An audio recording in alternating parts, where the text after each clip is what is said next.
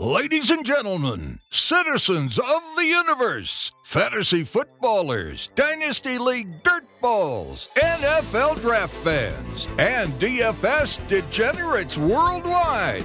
This is the Roster Watch Podcast, presented by RosterWatch.com. Roster Watch Nation, prepare for pop, flash, and sizzle. Prepare for knowledge bombs and cockamamie business. The Roster Watch crew is here to deliver the goods you can't find anywhere else. Here is your host, RosterWatch.com editor in chief, Alex Dunlap.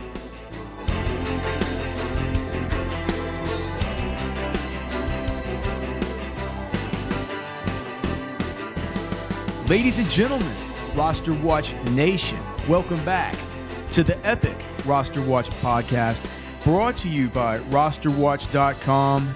My name is Alex Dunlap, here joined as always by Roster Watch co founder, managing partner Byron Lambert. If you do not subscribe to the podcast and you enjoy the podcast, please subscribe on iTunes and Stitcher. Please give us a five star rating and review on those platforms as well. You can also support us by getting a pro membership at rosterwatch.com.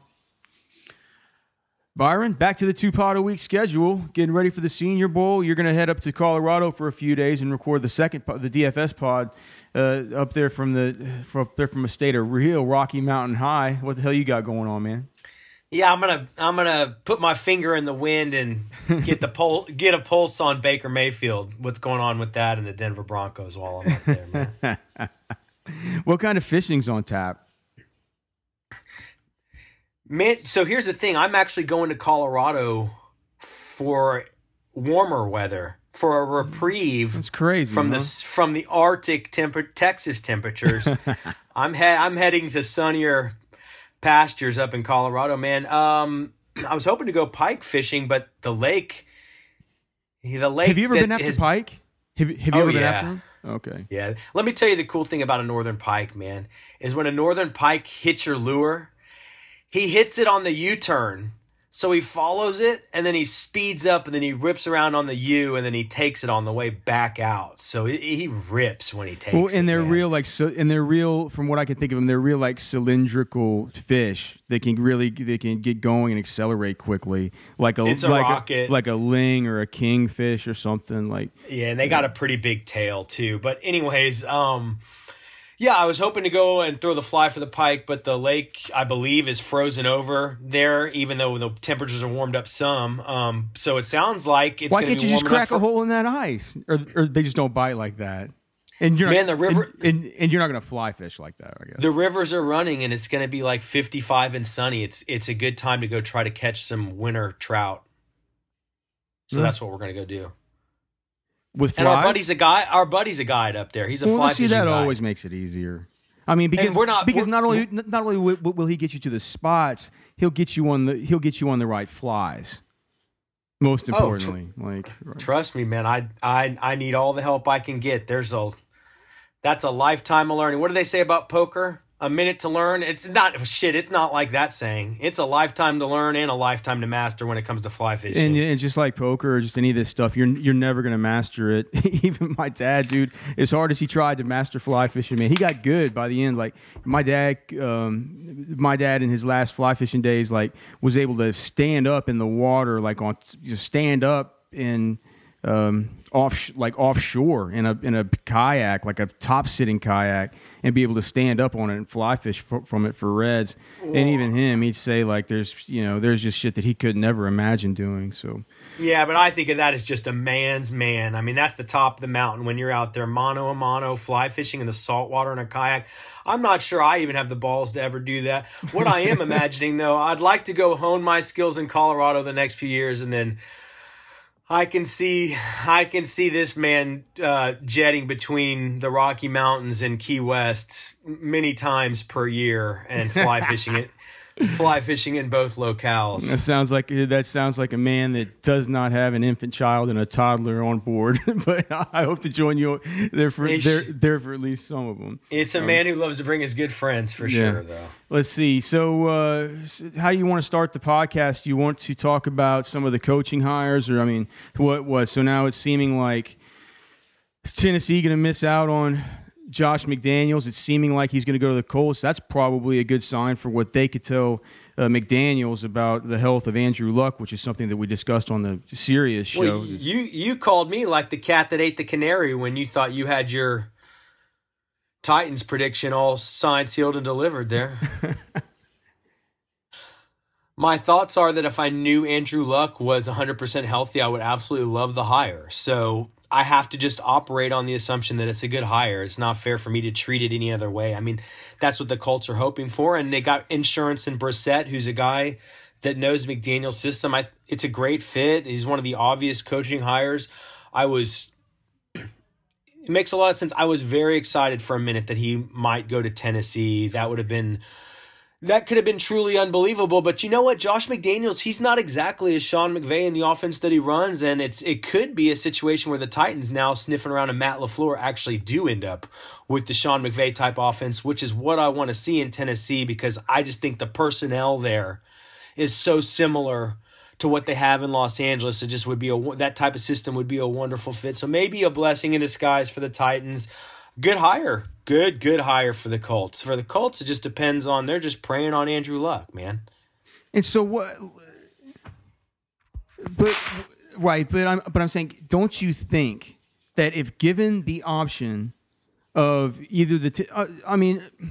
I don't know how we can even really how we compare Andrew Luck and Marcus Mariota at this point because clearly I mean, Andrew if they're Luck, both if healthy, healthy, it's like ridiculous. It's miles. It's, apart. very hard to compare them. But depending on the level of Andrew Luck, right? It's like if it was doom and gloom with Andrew Luck, like maybe you're not. This is a guy that you know possibly is going to have some kind of major uh, damage. There's some weird nerve stuff, or who even knows. You know, like that kind of potential bad you? news. That kind of potential bad it, news would have would have been an influencer, I think. Which which which to me is good news for Andrew, is good news for Andrew Luck. Yeah, I mean, this tells me you have to read the read between the the lines. I mean, this tells me that Josh McDaniels has gotten a rather firm guarantee that Andrew Luck is going to be just fine. Yeah, well, it's uh, wonder who he got the firm guarantee. Hope it was uh, hope it was from a couple of different guys and not just not just Irsay. But well, I guess we'll see about that. What do you think about? I, I just I wonder. I, it seems like Mike Vrabel is interviewing everywhere. You know, I think that I read something earlier on Pro Football Talk or something that Vrabel might have even I forgot whether I think it was Vrabel. He said he turned down maybe even even an interview with the Titans because he knew they were looking for an offensive coach and all this stuff. Like, what do you think about this stuff that Mike Vrabel seems to be a name people are throwing around, or somebody who's at least making the making the rounds, doing some of these interviews? It makes sense. He's he's been kind of a notable assistant coach here for a minute, player uh, converted to coach, and he's had some success. I think he has a he look you know he has a good he looks like a face of a franchise and he draws the obvious Bill Belichick connection as well that all these other guys are are uh, riding high on right now. So, but what I has mean, he done as a coach? As, as, as the Texans, I mean, uh, the, that defense has been. I mean, it's it's been good in spots, but and Isn't it been, funny that Doug Marrone injury, I guess, but Doug Marrone told me this is such so ironic. He told us it at the Jaguars facility back in August because I think the Jaguars played the Texans in Week One. Yeah, so they were talking about Week One, and Doug Marrone said that that Texans defense was a transcendent defense one of the very best he'd ever seen in NFL history. I mean, he was throwing out like, you know, 85 Bears kind of stuff for this Texans defense. Isn't it funny to look in hindsight? Well, the, and it turned out in fairness, they were, the Jaguars, the, they kind of, yeah, right. The, the Jaguars. Jaguars. defense ended up. He just didn't like see it under his own under his own nose. Just was kind of used to seeing it out there, and and nobody saw it. Eh, well, I mean, everybody has always seen with the Jacksonville Jaguars that the pieces were in place that they that they done what everybody thought was drafted really well, in, in you know in the recent really you know two years on defense, maybe even three years on defense, and then just recently had done a good, you know, done a real good job in free agency to where it looked like, at least on paper, that that was a team set up for success, at least on the defensive side of the football. I mean, I yeah, I, I, I the defensive personnel but, for sure. But here's the thing: that doesn't always pan out. Like it, you know, teams like the actually, I, I would say that with people, I remember that it was a storyline that the Jaguars were a team that um, that did well in did, that did well in free agency last year, and it's like a rare time where that where one of those teams on those lists goes on to have a you know actually a really good really good season from it. So I think that a, a lot of people should have noticed that, that. I just I think that Marrone just going against those guys all the time and stuff. You probably don't you probably don't you know see them as in the same way as you you know view your upcoming opponents. And then I'd also say that the Houston defense with a healthy you know healthy J.J. Watt, healthy linebackers, healthy Clowney, like all these guys. I just think it's a uh, or Mercilus, all these guys. I just think it's a different. I mean, I think that that you know that could be a good defense, but it seems like it's largely based in personnel because they've gone downhill when a lot of these key players have gotten hurt. So it makes me wonder, like, just what I just kind of wonder what Vrabel's done. I think it's mostly the Patriots connection. AFC South shaping up as a really interesting division moving forward. And it isn't that I think it, it, it isn't that I don't think that that Vrabel couldn't be good. I just I'm just wondering, you know, why is he like such a hot name? I'm just and, uh, you know, the cupboard's a little barren, Alex. Yeah, it's crazy to me. I was just thinking the other day, whenever whenever Bevell got whenever Bevell got axed, I was like, man, this guy was a guy like four years ago that was like people were talking about as a hot can- head coaching candidate, and he'd always interview and he wouldn't be able to take those jobs because the Seahawks always went so deep in the playoffs, and these teams always just kind of wanted to get it done earlier. It's just crazy. Think think up think about being a young GM in this climate and having to put your nuts out on the chopping block for some of these guys. It's you crazy, don't know them from, yeah, you don't know them from fucking a t- Adam, uh, dude. dude. It's a tough decision. Talk about yeah. That's. I mean, you used to place executives. How hard is it to? I mean, these are can these candidates. This this process has to be a nightmare. I mean, you got to be. You, obviously, I'm sure you're going on recommendations from other people you trust. You know, throughout the league. Well, I mean, it's got to be a real leap of faith for Well, some they- of these guys. Well, there's a list. I mean, there's a list of the candidates that the NFL puts out every year that are the ones that are like approved through the official, you know, league as you know candidates of interest, and I think they get assigned like tiers or something. I'd, it'd be interesting to look up exactly what it is, but you know, um, the guys who were highest up on the list this year, clearly it was a, it was a, uh, it was the New England guys, the McDaniel's, the Patricias these guys. So um, I just, but yeah, even though you're you have sort of that that list of at least recommendations that the NFL approves or would recommend, I think that. Um, I think that it's still an unbelievably tough decision and one that you're going to fuck up, dude. A- a- you know that you have a great chance of fucking up every single time. I mean, how many of these coaches, you know, turned great and how many bust? It's crazy. I'll tell you, Matt LaFleur uh, is a very interesting name. And that's a guy we're not late to the party on. We're not just hopping on the bandwagon. We've we've been on that one for a long time. That was a great hire for Los Angeles. He had done well in Atlanta. He'd done well in the college ranks, grooming quarterbacks. And that's a name you've got to really look for right now. It's true. It could be the more the kind of that could be the kind of McVay hire that um, that certainly The that certainly the Chicago Bears are hoping that like a hoping that a, uh Matt Nagy is. You think there will, is there a soon to be Sean McVay coaching tree? Would don't don't tell me that that uh, Wade Phillips would be under that coaching tree. no, I don't know, man. Um, there should be. I Wade, don't know. Wade Phillips like- is Wade Phillips is under the bum Phillips coaching I'm, I'm saying I think he's under a, he's under a few coaches. I, I have trouble pi- pi- picturing him under uh, like he said, man, that kid could be his grandson. But I love Wade Phillips. yeah, but uh, yeah, man, maybe it's I, I I don't know. It's hard to be. Um, Didn't you? You always tell me you have an aunt that looks like Wade Phillips. I didn't say that. I said I said one time that he kind of he kind of uh, at times he does he, he he does remind me of an aunt of mine.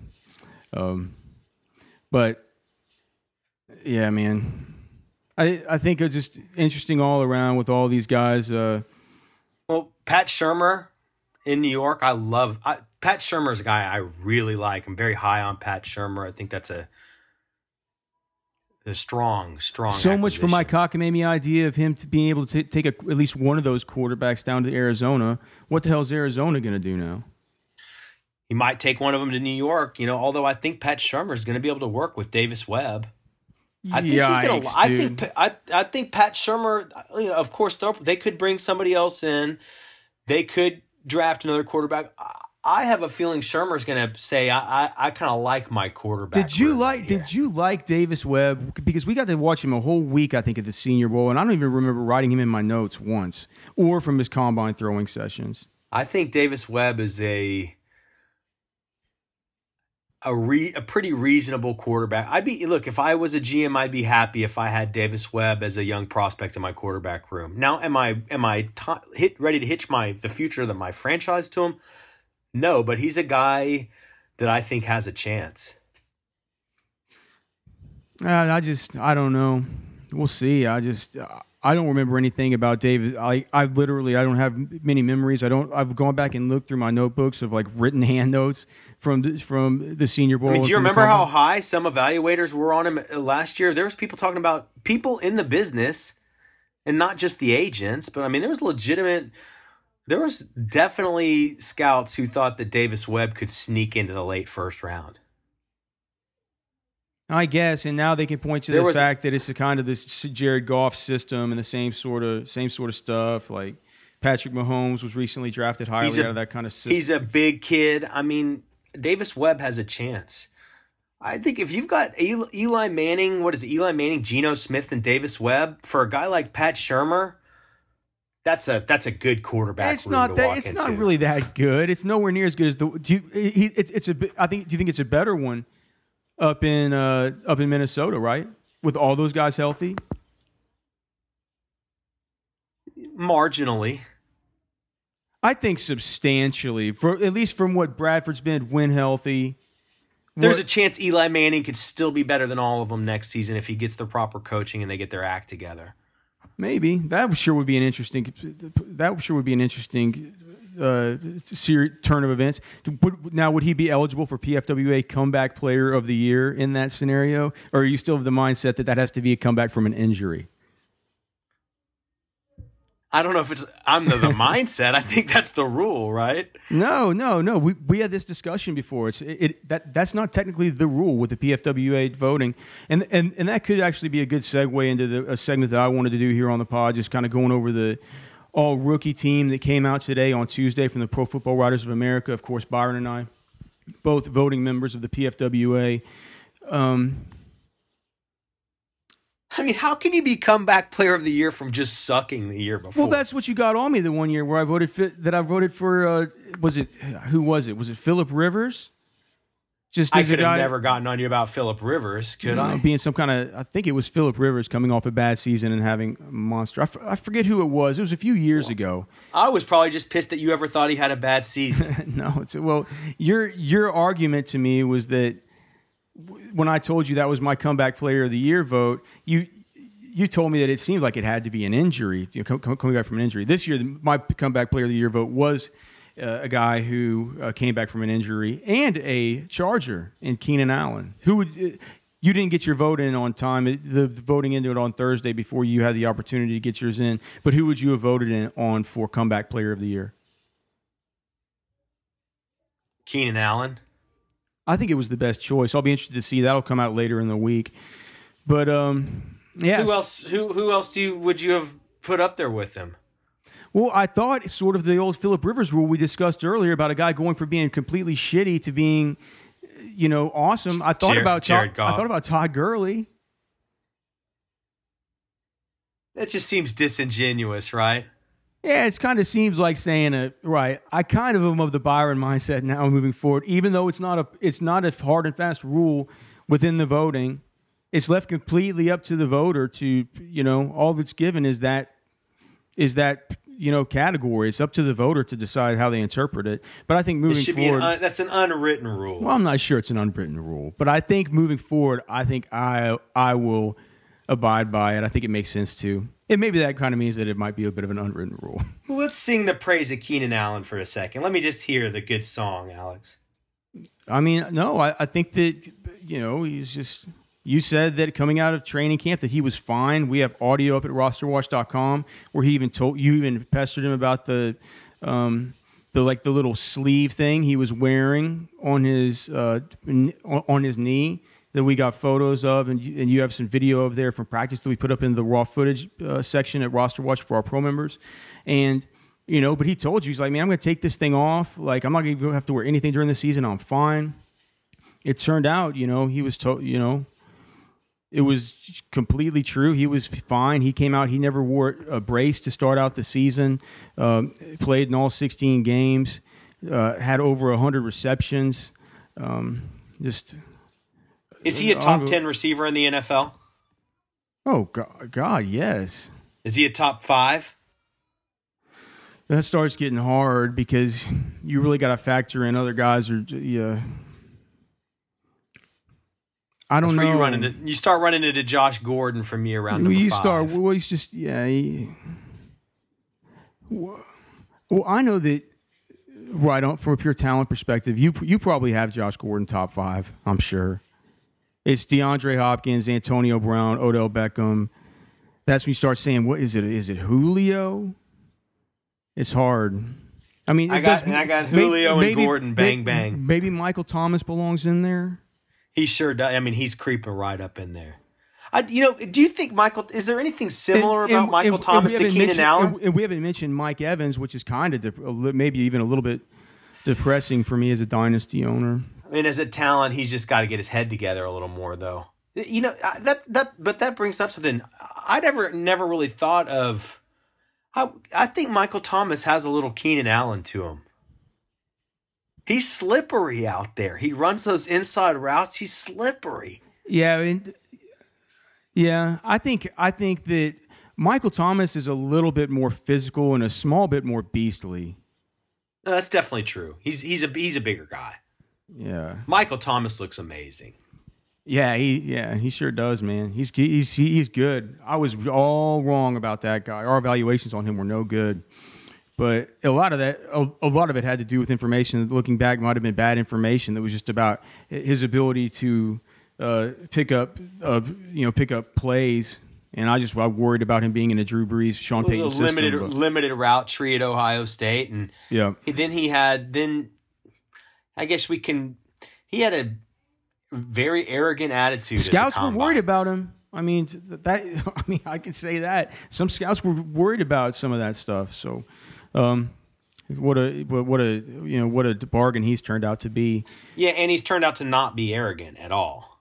No, from what Trashman says, Which, he seems like a cool guy. He stopped and gave Trashman nice. a player ID, just yeah, walking from practice. Nice, d- down to earth, definitely. That's the way he strikes me as well for some reason at that combine, he rubbed the whole media the wrong way, man. It is Byron Lambert and Alex Dunlap here on the Roster Watch podcast, brought to you by rosterwatch.com. Please subscribe, rate, and review uh, when you have a chance. We would greatly appreciate it.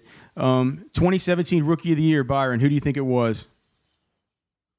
Alvin Kamara. In a big, you you were of my mindset, and what I view as sort of an upset. It is rookie. It is a Rookie of the Year, Kareem Hunt, Kansas City Chiefs. Um, and I guess the line of thinking with that probably is he is the um, he's the rushing leader, right? So it's kind of like it's like having that title kind of you know it makes you seem like you are yeah, when you split the hairs, I, I it's mean, like you're the rushing it, leader that year. Yeah. Okay, it means comparatively to all the other rushers, you had the most yards, and even though Alvin Kamara had like what 14 touchdowns, and um, all this other stuff. But, I mean, it was and, like, well, here's the deal. That's a, that was a tough. That's definitely a tough call. But at the end of the day, when I just trust my eyes, who got me the sickest this year? Alvin Kamara. Just got me feeling. Hey, dude, I didn't realize that this was a great comp there's never been a comp for Gale Sayers ever again. And uh, he's not Gale Sayers, but he's got a little Gale Sayers. Well, you've, you've never you've never said that about another running back ever before. Well, and if and if you look at what the PFWA's release, it says he's one of four rookies in NFL history to have at least five rushing and five receiving touchdowns, joining th- joining three guys who were in the Hall of Fame: uh, Doak Walker in 1950, Charlie Taylor in 1964, and your boy Gale Sayers in 1964. So um, just an all just it was you know, it's crazy whenever you look at him, uh, just at his all around stats from the 2017 season. He had more receiving yards than he had rushing yards during the regular season. 826 receiving yards to 728 rushing. So, and just a monster 14 touchdowns. He's nasty. We're big fans of Kareem Hunt. Spent a lot of time with him at the Senior Bowl last year in the locker room, putting all those damn sensors in his pads. Good kid, and uh, certainly could not be go to a better guy, and I'm, I'm excited to hear that Kareem Hunt's got that award. Yeah, I just for me it was Kamara, but yeah, I mean Hunt too. Just I think the thing about him is he came in so hot. And then, even though he had the midseason swoon, he ended once once Nagy was calling plays, being the focus of that offense again as they kind of made their push to the playoffs. So, and you know what? I'd be I'd be willing to go die on the Deshaun Watson hill if I had to. Well, it's just to. it's just hard because how are you going to get him in whenever he was only played what started in only what seven games? He blew my fucking mind. He's sick, dude. He could be the truth, he, but for sure, um, he looks. I saw good. the I saw the truth he he revealed the truth, and it was it was I was in awe. The uh, offensive rookie of the year awards. It was a tie. Let me get back to him here. Get back to this release. Um, it was a tie between Kareem Hunt and Alvin Kamara. For the defensive rookie of the year, I know you know who this is. Alvin Kamara's oh. teammate, Marshon Lattimore. Oh, Lattimore. And I think that, you know, we talked about it, Byron and I talked about it. My vote in this PFWA awards balloting, and I'm sure he got no votes from anybody else, but my vote was Jeff Ireland. You can draw a direct correlation with how that team is drafted and uh, Jeff Ireland coming on board as an assistant GM. And so I think it's been better drafts, it's been better players, it's helped that team immensely.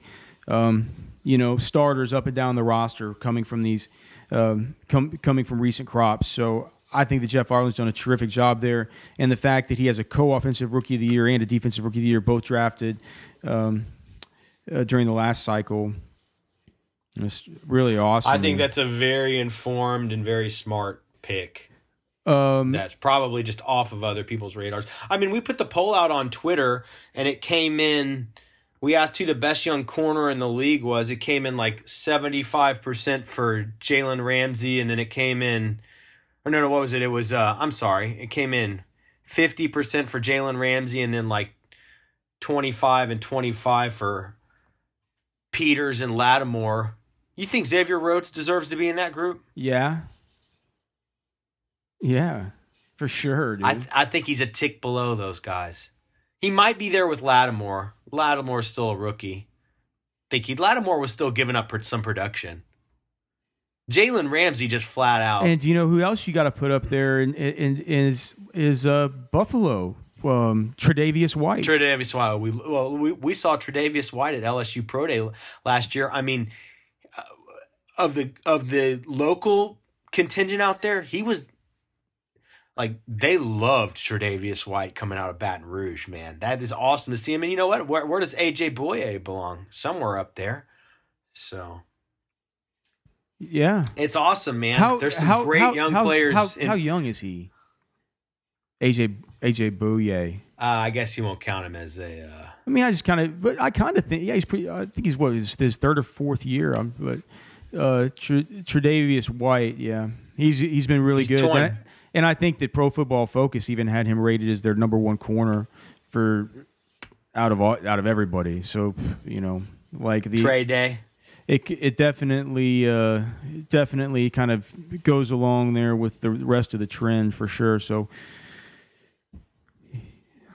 yeah, yeah. As far as the, uh, I'm trying to get back here to the all rookie team. All right, so the as far as the all rookie team, quarterback Deshaun Watson clearly.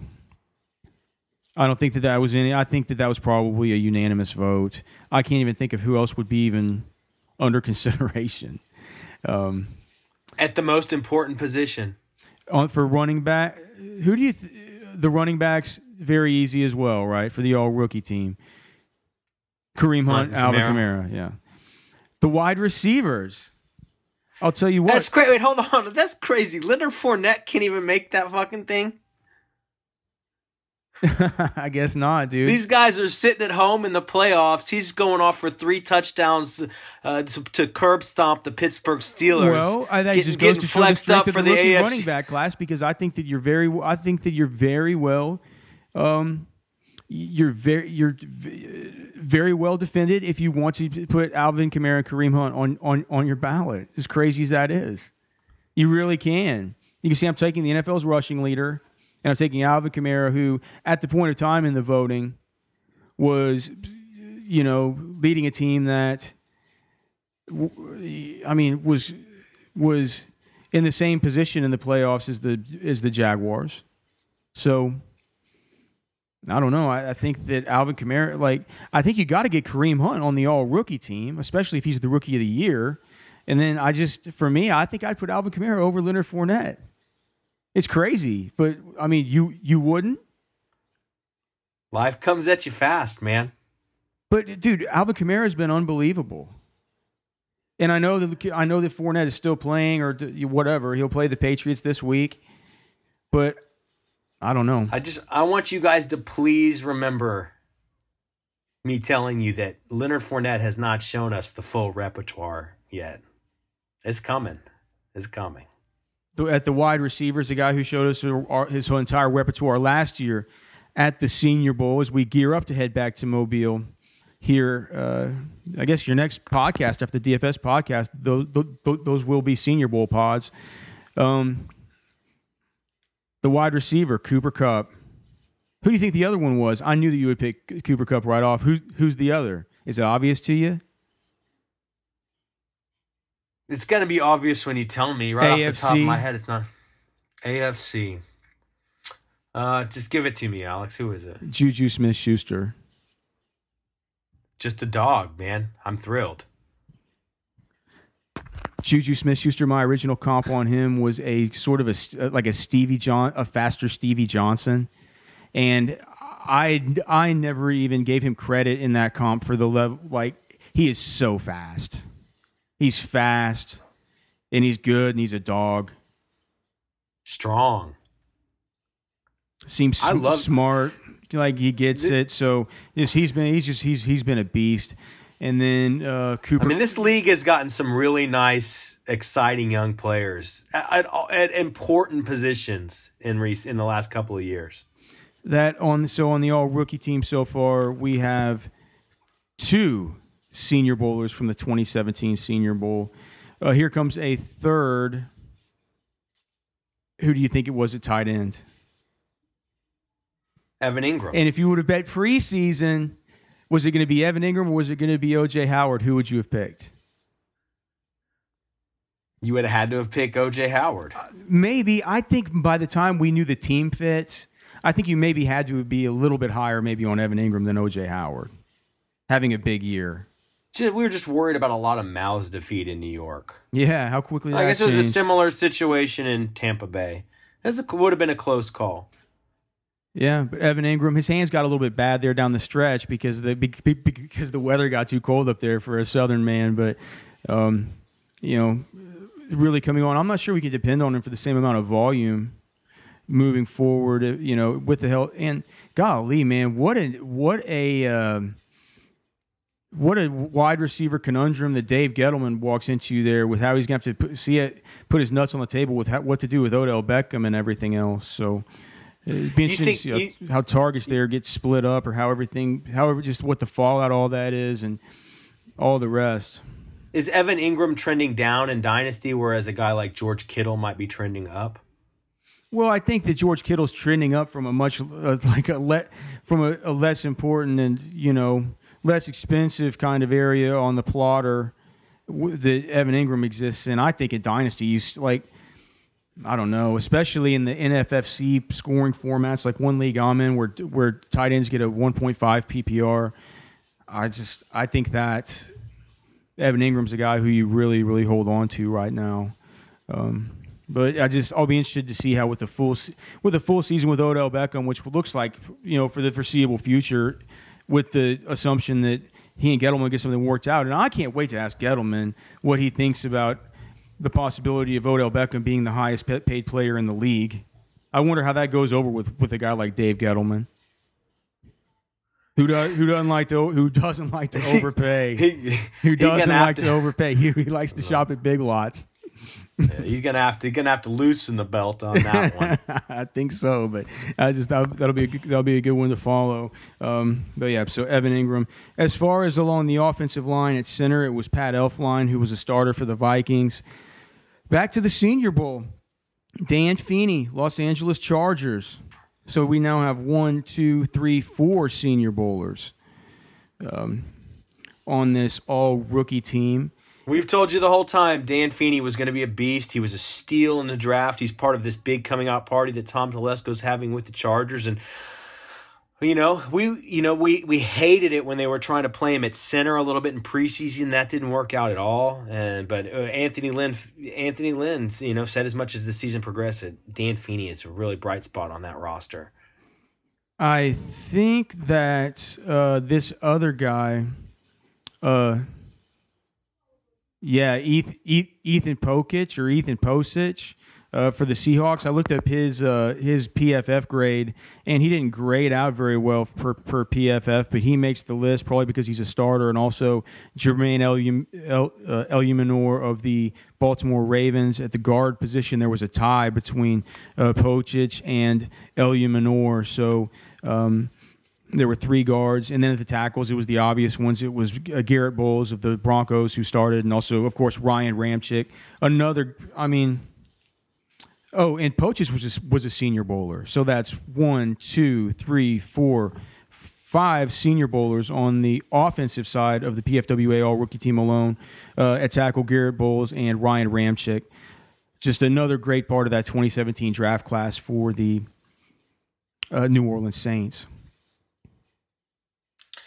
I'm just looking at a little bit of news and notes here. AJ McCarron says he wanted an opportunity to start in Cleveland. Well, I'll be interested to see if they if they're going to run, run Duke Tobin up there I'll, at the combine. I'll ask him again. What what's that at like? Are are you open to are you open to taking phone calls for AJ McCarron?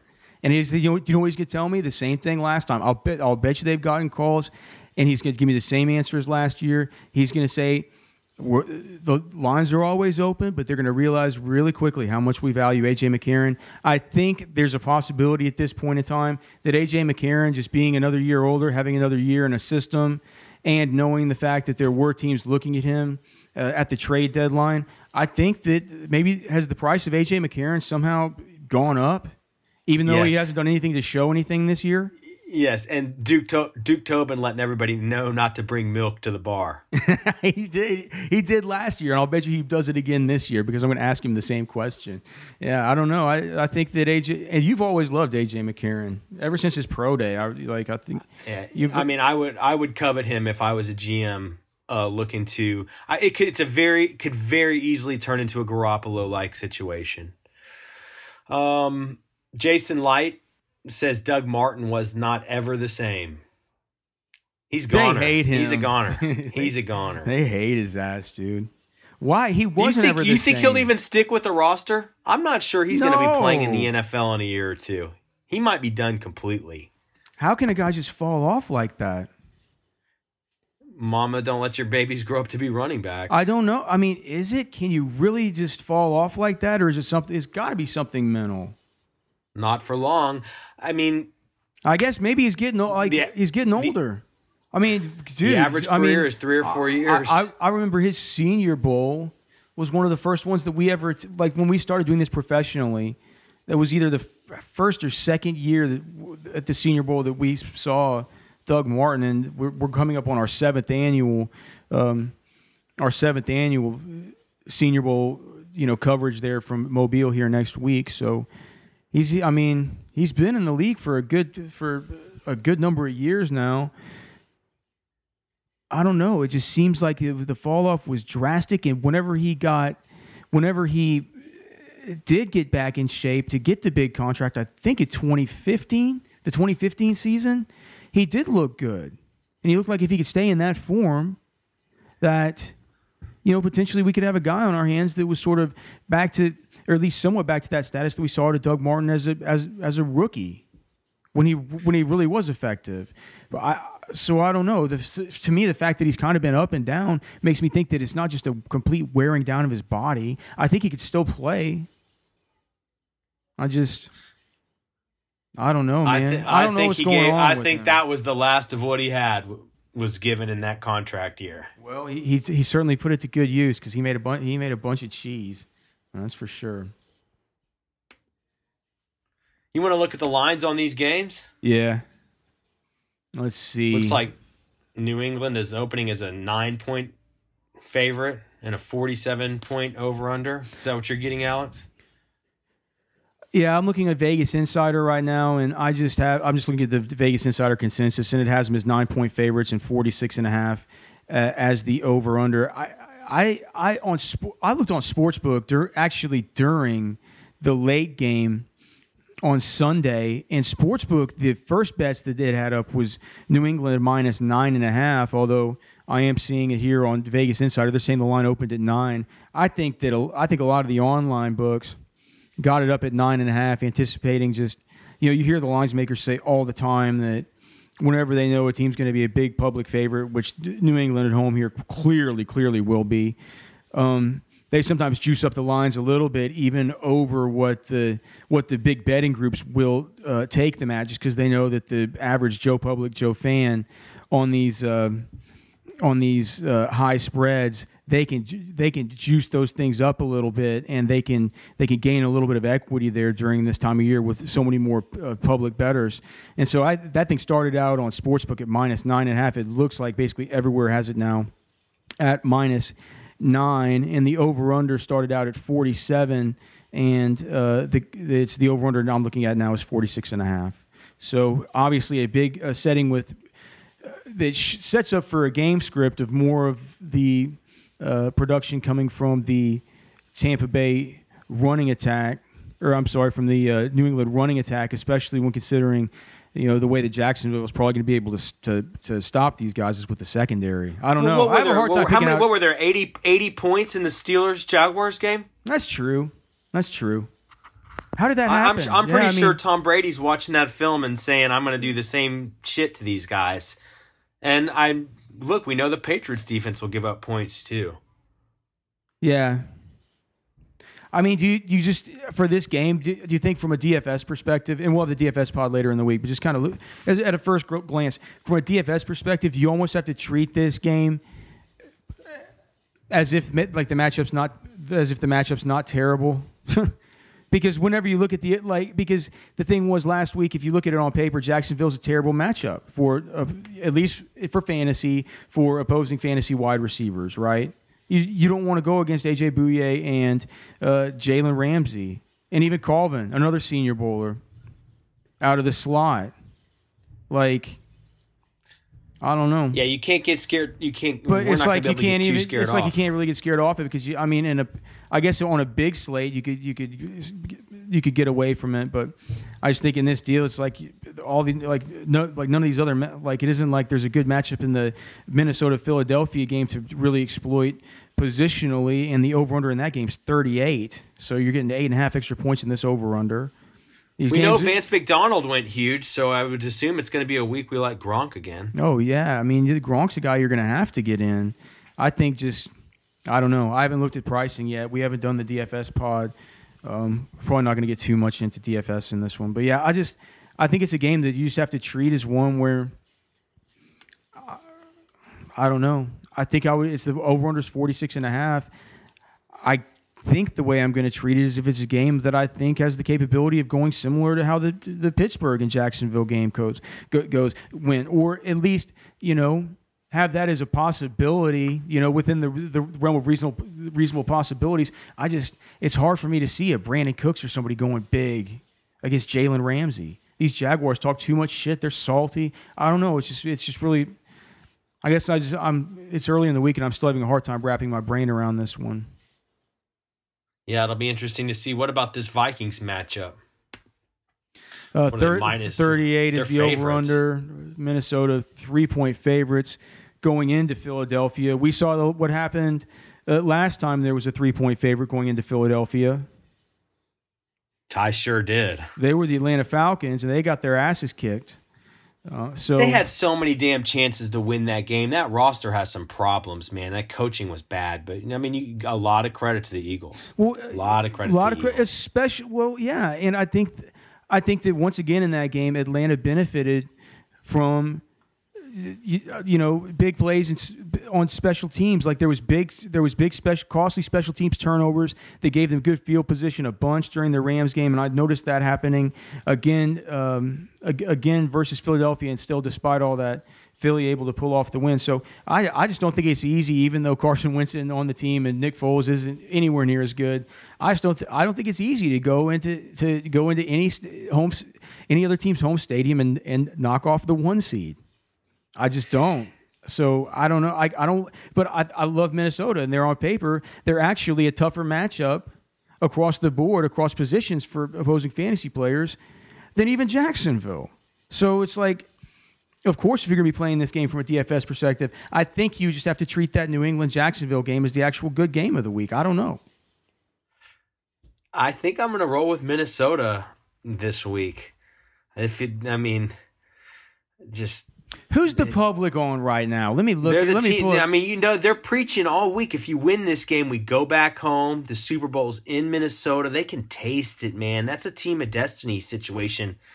I, will, I was saying that. I was feeling like the Minnesota was was a, was a team of destiny. And that Vikings defense is filthy, man. Yeah, I'm. I, I I understand, but but what I'm saying is, I just I think that the Eagles' defense is filthy, and I think Jim Schwartz is is filthy. Talk about that A list of coaches. I'll bet you that Schwartz was on it, as far as approved candidates. Uh, it looks like the lines are. Um, it looks like it's minus three. Some places have it at minus three and a half already. So uh, three, you know, clearly a three, a key number there. Whether you get it at three or get it at three and a half. Um, with four with the bets basically evenly split per sportsinsights.com 49% currently on the vikings 51% on the eagles so the eagles actually small public favorites uh, right now but this bets are uh, pretty evenly How often? split How often do you consider buying these things down? Like just buying it down to two and a half, and like minus one thirty. do you think you're gonna do you think they're gonna go through such a key do you think they're gonna go through such a key number I think since the trend we've already seen is going away from the three, getting closer to maybe four, I'm not sure that the, unless we get big news about something, there's going to be a move through three to two and a half. I don't think that's going to happen. So, uh, and, and and if that did happen, it would certainly mean a whole lot about a big, big, big volume of bets coming in there on the other side, coming in on um, coming in on Philadelphia. I just, in principle, earlier in the early in the week, I like the Vikings' offensive weapons more than I like the Eagles' offensive weapons. And that's fair enough. I hate I, I hey I hate the idea of Alshon Jeffery versus Xavier Rhodes if Rhodes is healthy. Try- yeah, and I'm I just trying- don't think Jay Ajayi looks that good, and Nelson Agholor is, you know, he did some work in the last game. And I just, I give me Stefon Diggs, give me Kyle Rudolph, give me Adam Thielen, Latavius Murray and McKinnon have been plenty effective as a combo back there. It's just, I, th- I think they got a little more firepower, man. Yeah, that defense that defense is sick though, man. And I don't know. It's just we'll see. I, I, it's a tough one for me to call. Again, just very very early thoughts here. I, I think if you put a gun to my head right now, I think I would just stick with the. I, you know what the what the book on sports betting says, like the, the sports betting for for for dummies. What that book would say would would tell you over over a long pattern and over uh, historically significant samples, you'd have been a winner picking uh, home underdogs. So probably especially in big spots like this. So I would say I would take the home underdog here. I Well, if that's the case, if that's the case, shouldn't we just cut out the middleman and throw down a few Senior Bowl Jimmy John sandwiches? yeah, we yeah we can do it. Will, you, will you give me three and a half? I like this consensus line right here. I know. We'll talk about I want it. three and a half. We'll talk. We'll talk about it off air. We have another. We have another. Um, we have We another, make them we make them scoop the bread out of those Jimmy John sandwiches these days, huh? dude. I make them scoop the bread out, or I've gone to where I um, will sometimes just get, get rid of the bread entirely and just eat like the un, the unwich, just with the lettuce. It's um, I'm still a little too much of a bread boy for that. yeah, it's not well. uh, It, it isn't something that I do all the time, but it's something that at least is at least I have it in my I guess my sandwich repertoire now to eat sandwich on a goddamn lettuce as I continue in a quest to not be quite the not be quite the uh, bread eater that uh, is apparently part of my DNA because God I fucking love bread. Hey, always good to be improving the repertoire. Yeah. So uh, you got anything else on? Uh, you got anything else? Any thoughts today? Any news and notes? Yeah. Any thoughts from the rookie team or from this weekend's games? I'm interested to see. I mean, do we have a is Jaguar Steelers a thing now? Is that a thing? Oh, like what? That they don't like each other or something? I mean, are we on the verge of a Jaguar Steelers rivalry? Well, dude, no one, no one likes getting their ass kicked by the Jaguars. They're salty as fuck, dude. Those guys are salty, and they're they, dude. They and they talk shit. I mean, as I, there could be a Seahawks Jaguars rivalry. You saw those guys; they couldn't handle their shit one bit. Like they, had, Just- they even get, you know, they got on what's they got on um, what's his name? Who is it? The huge fraud, the Seattle Seahawks fraud, uh, Michael Bennett. See what tilt they had him on, where he tried to like end somebody's career. Like, dude, nobody wants to get their ass kicked by the Jaguars, and that's a salty team.